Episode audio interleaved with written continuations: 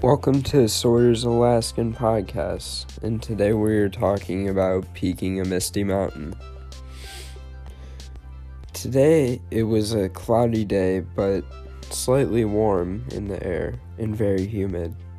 We were on a seven week trip in Alaska, but we were near the end of the Alaska part of the trip. We were making our way back to Canada. Our counselors told us we were peaking a mountain in Anchorage.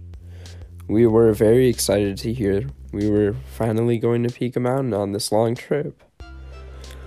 Next, we got off the bus and split into two groups. One was that one that was slower and one that was faster.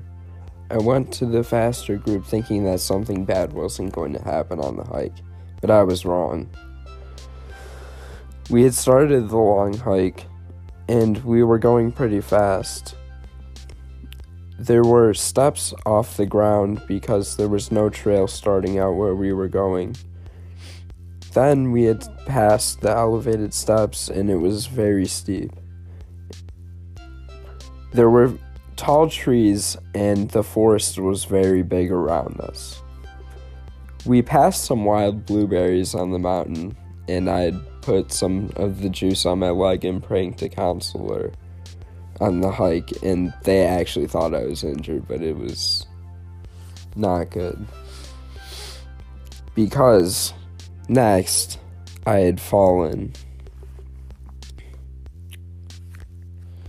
I had fallen, and I tripped on a rock and fell on the side of my knee.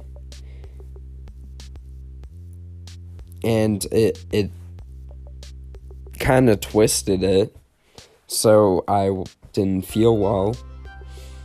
And I had to sit down for a while. We had to sit down for like 10 minutes.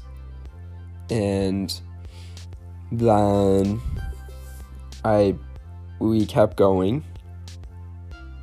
And I had to take a lot of breaks. We were going up the mountain and I was hiking with one of my counselors, we were staying really far behind everyone else, but I had to persevere. And we finally made it to the top of the mountain. It was very misty. You could not see anything. And there were probably like 10 feet of like sight. And then it was just mist. And one person threw an apple off the edge and it just disappeared. It was crazy. And then um, we ate our lunch and went back to the bottom. And it was a very fun time, and I would definitely do it again.